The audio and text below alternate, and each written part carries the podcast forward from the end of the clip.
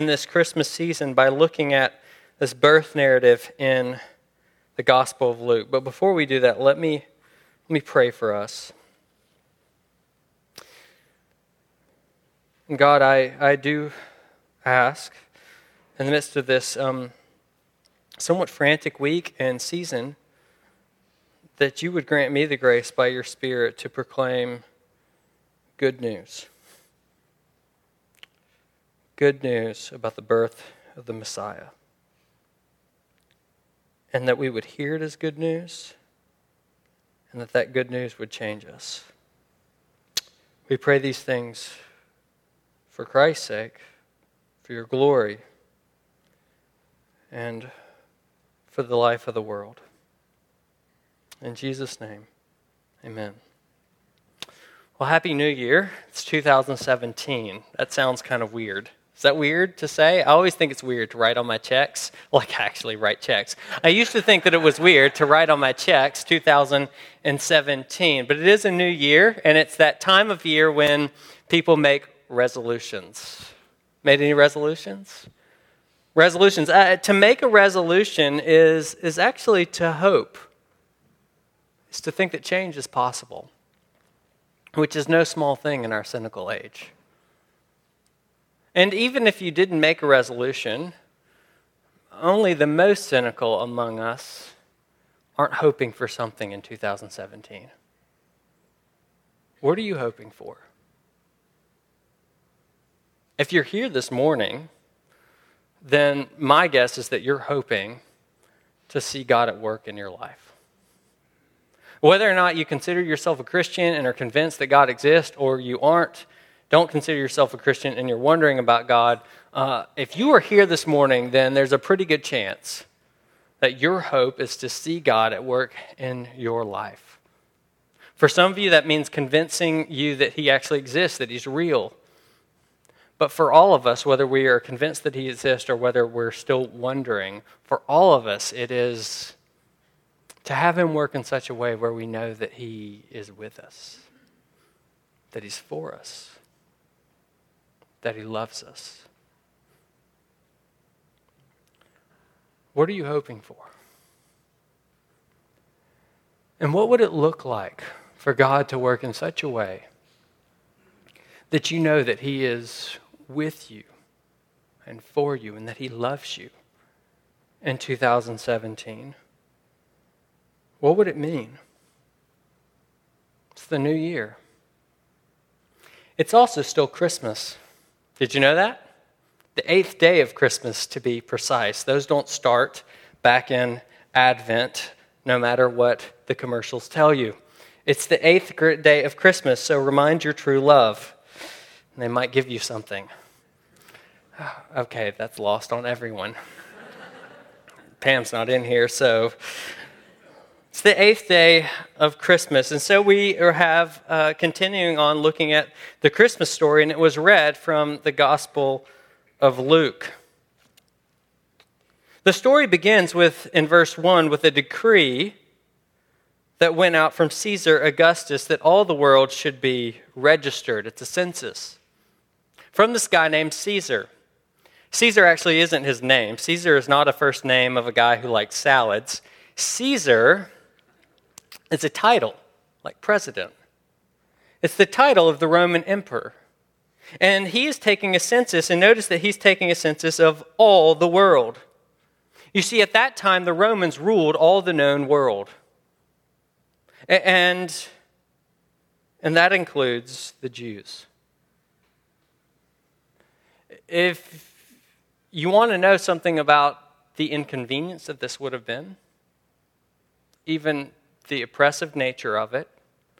We get a little window into it in verses 3 and 5 when we see Joseph and Mary in late term pregnancy who have to travel quite some distance from Nazareth to Bethlehem. Uh, of course, being ruled is not something that was unfamiliar to the Jews at that time.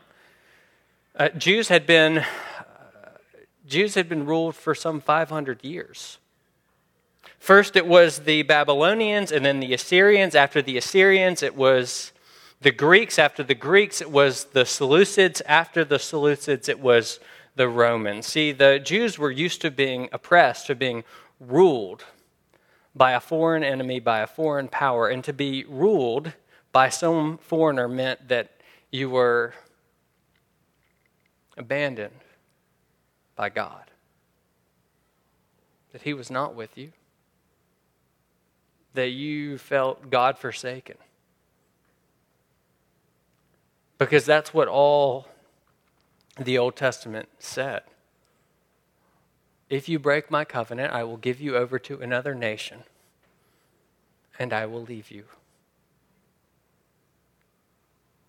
And so the Jews at that point in time, they felt God forsaken, and they were being ruled by the Romans.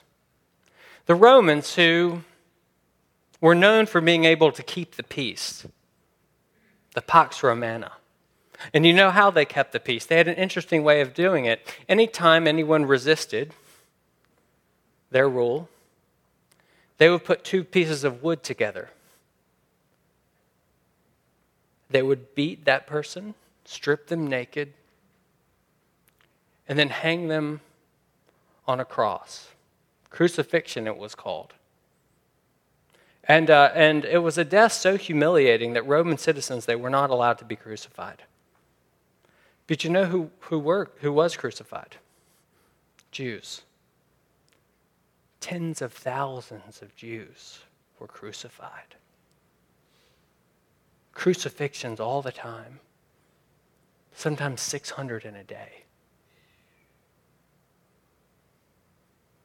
Well, Joseph and Mary, they are ruled by the Romans. Joseph, he's a carpenter. I wonder if he had to make any crosses.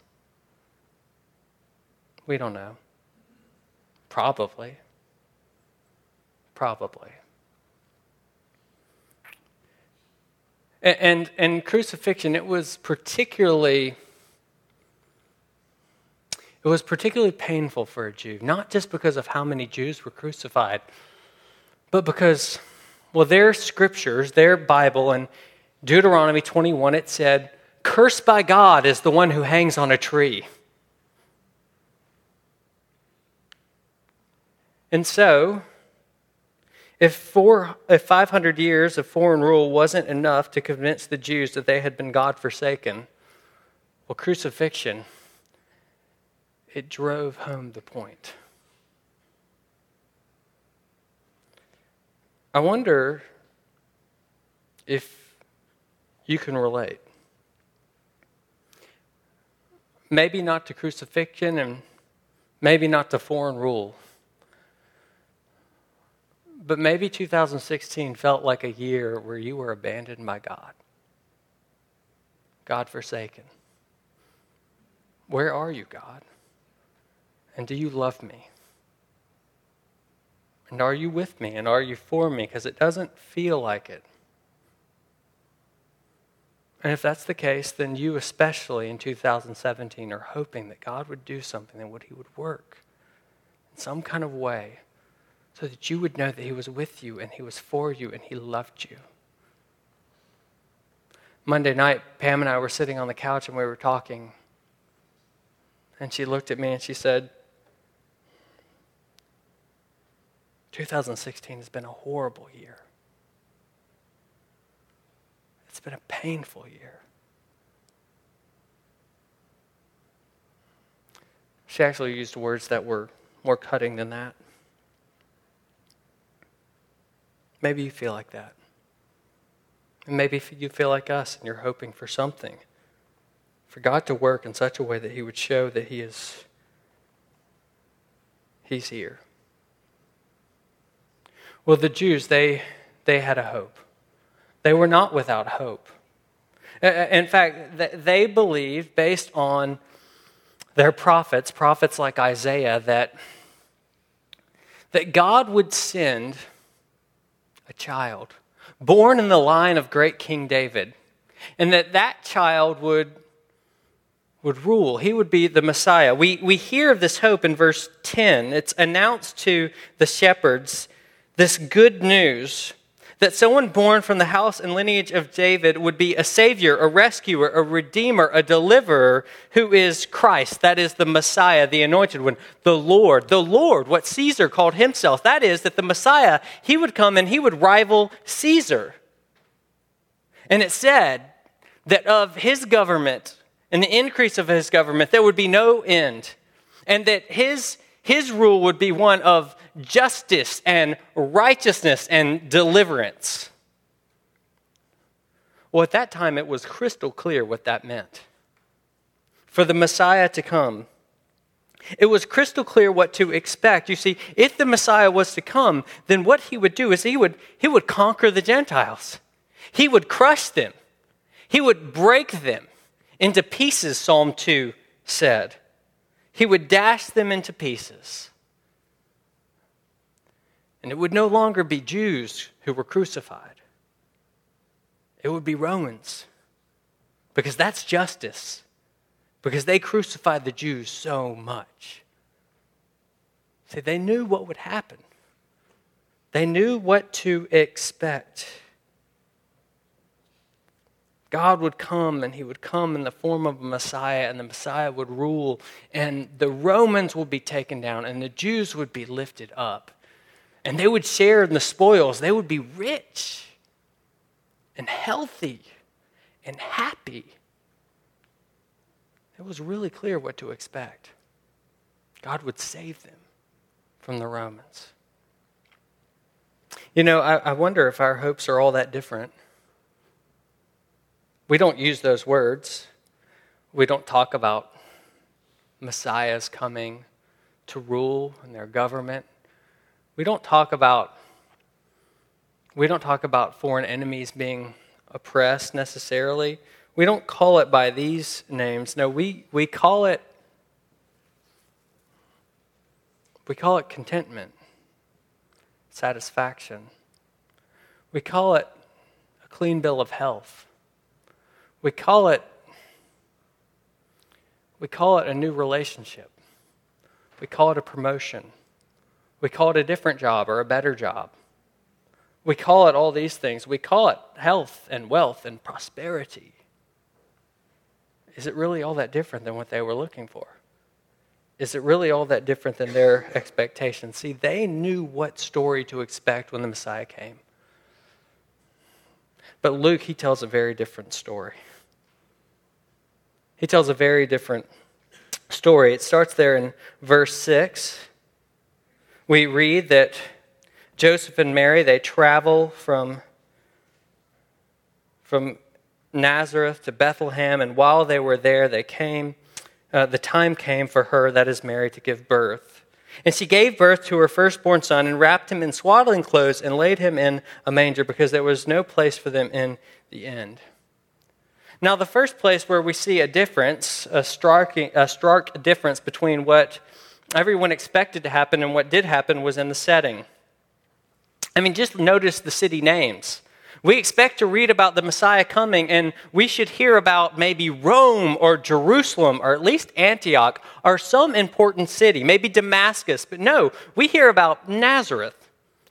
Did anything good come out of Nazareth?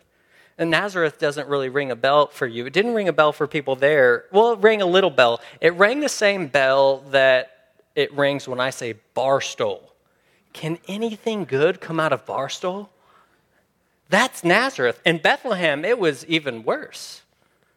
It wasn't even on the map. It was a one stop town.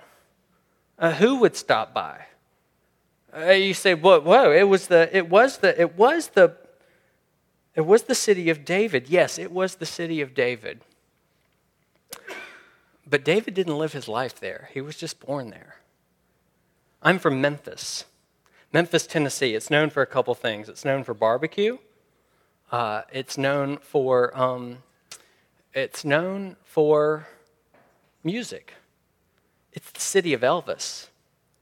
If you were if you were to be in Memphis in August, you would see some 30,000 Elvis fans descend, park out right in front of Graceland and at 11 o'clock they could go in and they could they could see They could see the grave because the king said, Don't let them in until 11. And so they sit there and they wait with their candles. They dress up. It's really an amazing thing. You should go sometime. if you're looking for vacation ideas. if you realize that the pastor, you know, sold me one, then maybe you might say, you know, I'm going to do some inter- more interesting things in the South. I'm going to take a tour, and I'm going to go down to Birmingham. Maybe see some of the civil rights history. If you were going to go from Memphis to Birmingham, you would pass a town called Tupelo. Anyone know anything famous about Tupelo? No. You don't, except for Van Morrison singing Tupelo Honey, which is amazing. But as you're going, you would see a sign. It's not about Van Morrison, it's not about Tupelo Honey. It says birthplace of Elvis Presley. It's the city of Elvis. Do you know how many Elvis fans flock or descend to Tupelo? None. Yes, Bethlehem was the city of David. But that didn't mean much. In fact, uh, if you want to know how little it meant, we, we read in verse 7 at the end that there was no place for them in the inn, but that's a little bit of a misnomer because the town wasn't big enough to have an inn. That's a mistranslation. It's a house. This would have been the house that Joseph and all his family, when they came, an extended family, stayed in. And there would have been two rooms one room for all the people, and the other room for the animals. And they would have been there, like in a big tent. And so Joseph and Mary go, and they go with their family, their extended family, to be there. But it says that there was no place for them in the home, no room. And so they go out into the room to be with the animals. We call it a stable. Maybe that's the closest thing that we can think of in our culture. Why did Joseph and Mary have to sleep outside? Why didn't they sleep inside with the rest of them? This isn't the Holiday Inn. It's not that the room was booked out. This is their family. Was it because she was pregnant? Was it because she was pregnant out of wedlock? We're not sure. Whatever was the case, they were clearly marginalized. Maybe some of you feel that way. We've just come out of the holidays, we've been visiting family, and some of you I know feel like strangers in your own family marginalized, that place that's supposed to be home and it doesn't feel like home. It's so terribly hard. That's Joseph and Mary. You know, the angels announced to them that they were blessed, but I wonder if they felt blessed in that moment. I wonder if they felt blessed when they were outside in the stables. I wonder if they felt like God was with them and for them and loved them. I mean, is this what it's supposed to be like? They're carrying the Messiah. And yet there they are. I doubt they felt blessed. I'm guessing they felt more abandoned, overlooked, slighted. And not just by their family, but by God. Don't you see us, God? And why are we having to have this baby outside? And why are we why are we so alone?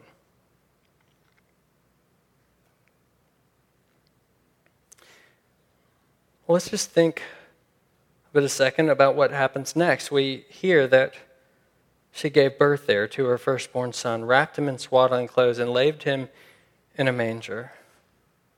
Just think about how God appeared to them. Did they ever expect that God was going to appear to them, to reveal himself to them there? There. In a stable, yes, in a stable. No one expected for God to reveal himself in a stable. Maybe a palace, but not a stable. But more than that, there, in their marginalization, in their loneliness, in their isolation, there, that's where he revealed his presence to them. There, in their poverty Financial poverty, yes, but relational poverty as well. There was no room for them. in the home. Where do you expect to find God? Would you expect to find God there in your poverty in 2017? Do you expect to find God in your relational poverty and your isolation? Do you expect to find God in your family dysfunction? Do you expect to find God in your isolation? Do you expect to find God when in your hard luck? Do you expect to find God when you can't make ends meet? Do you expect to find God when you've been kicked out of the home? Do you expect to find God there? I'm guessing this isn't what many of us hope for. I'm guessing this is what many of us are looking to when we say that we want to see God at work in our lives and we want Him to be with us and for us in 2017. We aren't looking there, but that's where He appeared to Joseph and Mary in their poverty. And that's where He appeared to the shepherds as well. In verse 8, we read that in the same reason there were shepherds in the field keeping watch over their flock by night. In many ways, shepherding was a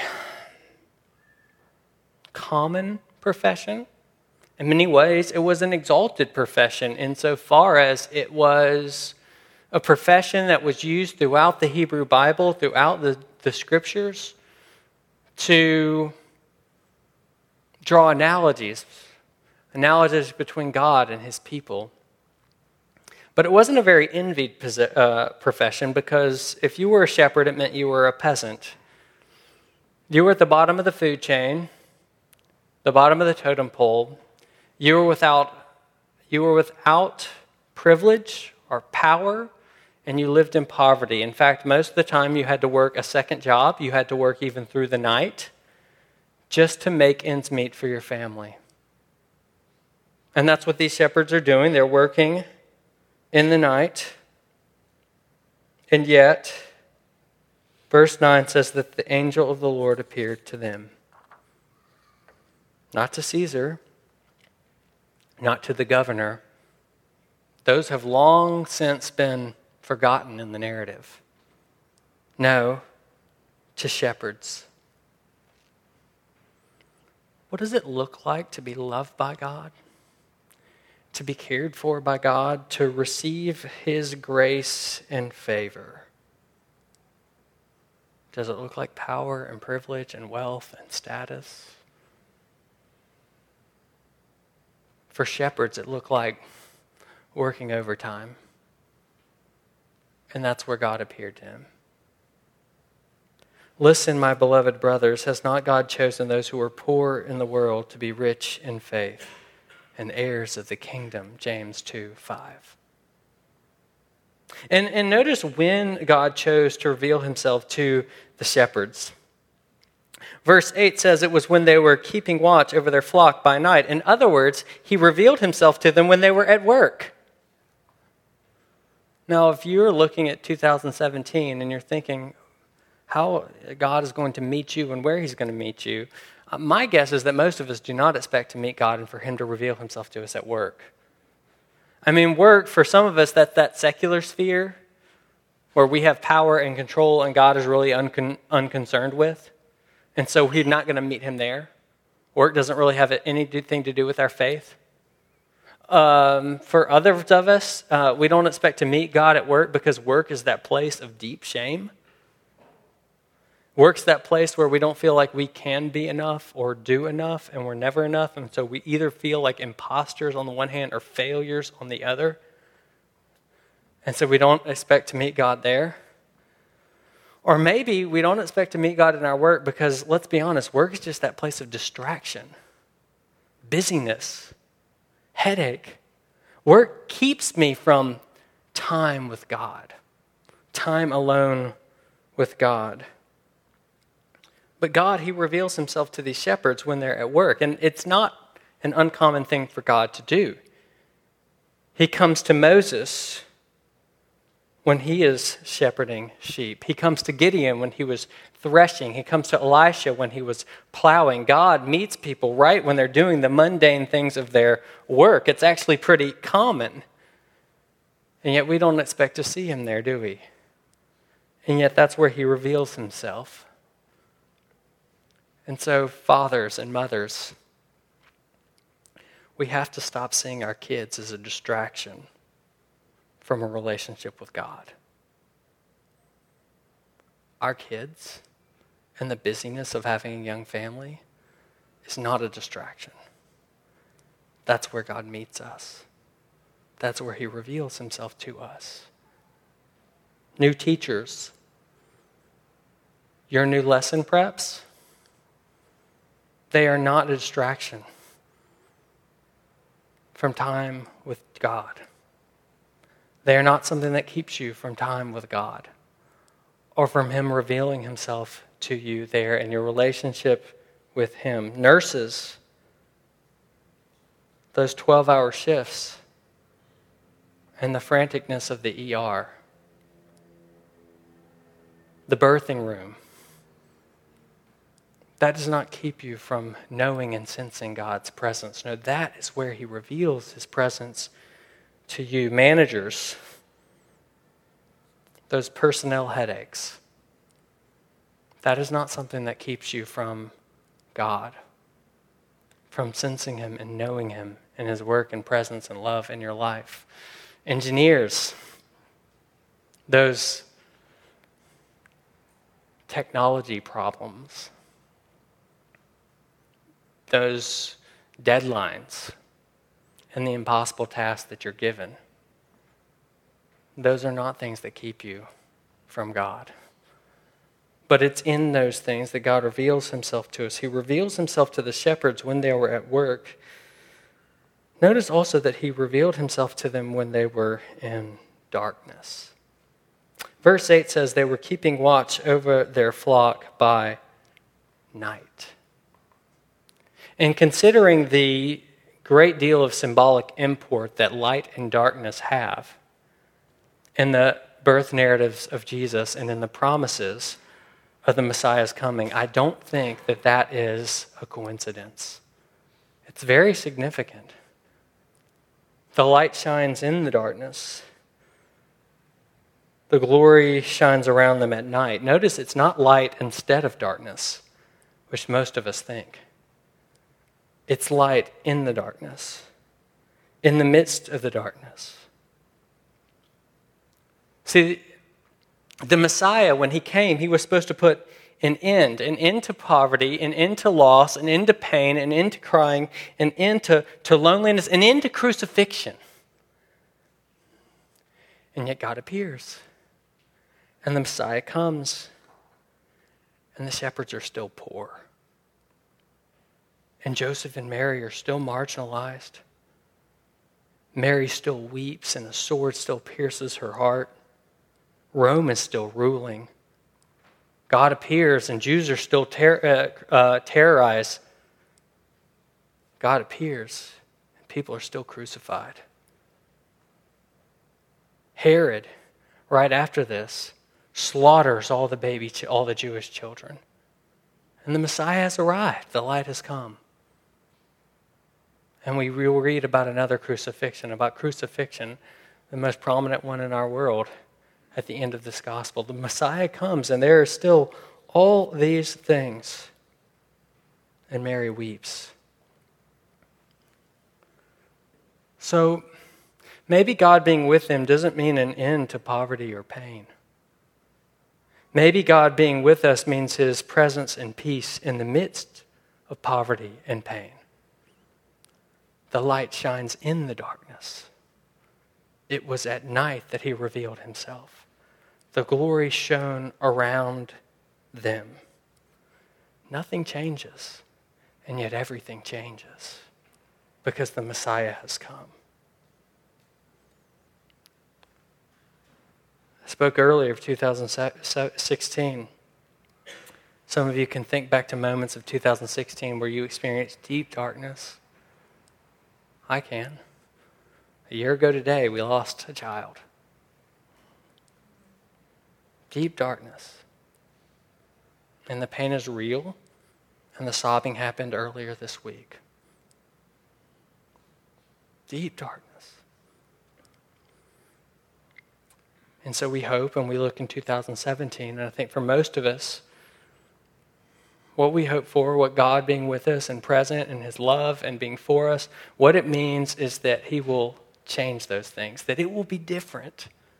And it will be different because we think maybe we'll have another year. Maybe we'll have a year without loss. Maybe we'll have a year without pain. Maybe we'll have a year without suffering. Maybe we'll have a year without health battles maybe we'll have a year where family life is smooth and swimming. Maybe we'll have a year without a job loss. Maybe we'll have a year without financial struggle. Maybe we'll have that. And then I'll know that God is with me and that He's for me and that He loves me. That's it. Or maybe we'll have a year with gain. Maybe we'll have a year where we where we get a new relationship, a spouse, a child. Maybe we'll have a year where we get a promotion, retirement.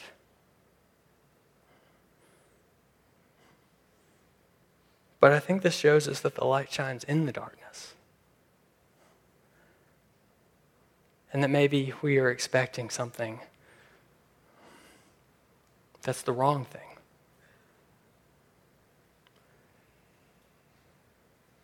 We want a sign. Give us a sign, God, that you're with us and that you're for us. And what sign, what would the sign look like? We want a sign and a wonder that God is at work. What sign did God give them? Look at verses 10 through 12. And the angel said to them, Fear not. Behold, I bring you good news of great joy that will be for all the people. For unto you is born this day in the city of David a Savior who is Christ the Lord. And this will be a sign for you. This will be the sign. Be ready for the sign and the wonders and the miracle.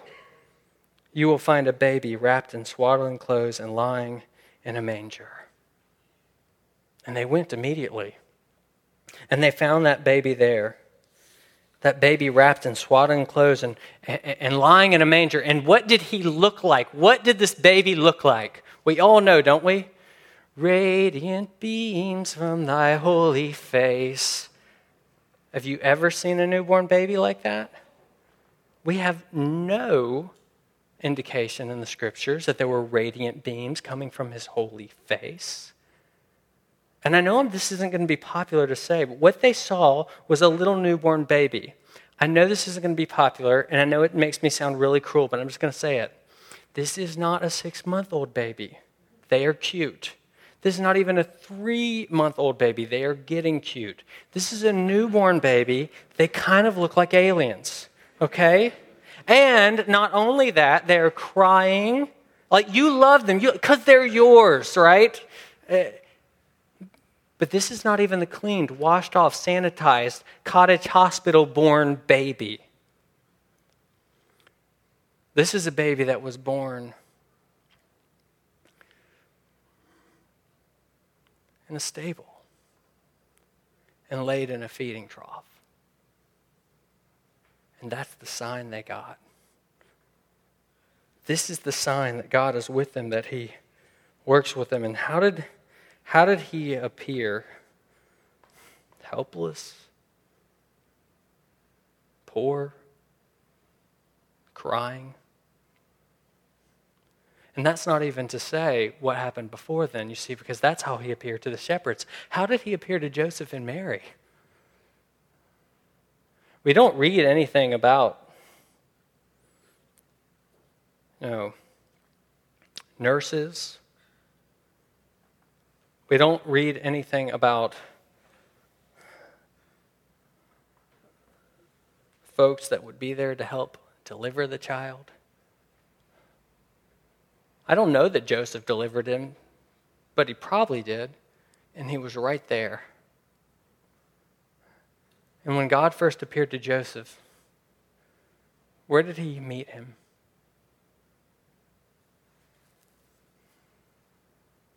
And what did he look like? He was bruised and blue.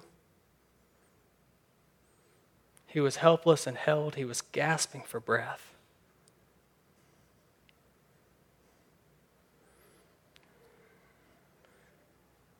And where? And he was covered with body fluid and blood. And where did he meet him? Did you know that in the, um, in the Jewish scriptures, body fluids, especially those that come in birth, or have to do with birth, or have to do with conception, well, they make one unclean. You can't actually go into the temple if you've experienced that. You have to actually have a, a period of uncleanness because if that's happened, you can't be close to God.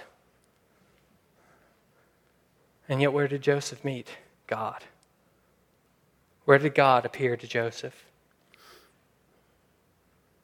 In that place where Jesus came from, you know, that's the place that Eve and Adam, that's the place that they covered after they had sinned. That's the place where they held their deepest symbolic shame. And that's where Joseph met God. What about you? Isn't that where you met him?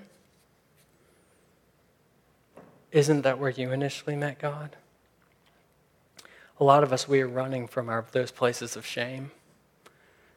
We are trying to put them away and not deal with them. And in 2017, we are going to continue to deny them. But but that's where Joseph met God. That's where God appeared to Joseph. And and that's where he appeared to all of us who have known him. I mean, isn't that where you first met God? How did he look? Isn't that first where you were convinced that God was with you and for you and loved you? Wasn't he bruised and bloody and covered with body fluid and held up and gasping for breath and crying out in God forsakenness? and meeting you at your place of deepest shame. See, the Messiah, he was he was supposed to the, conquer the Gentiles and, and break their hearts. How could he do it in this place of weakness and bruised and bloody?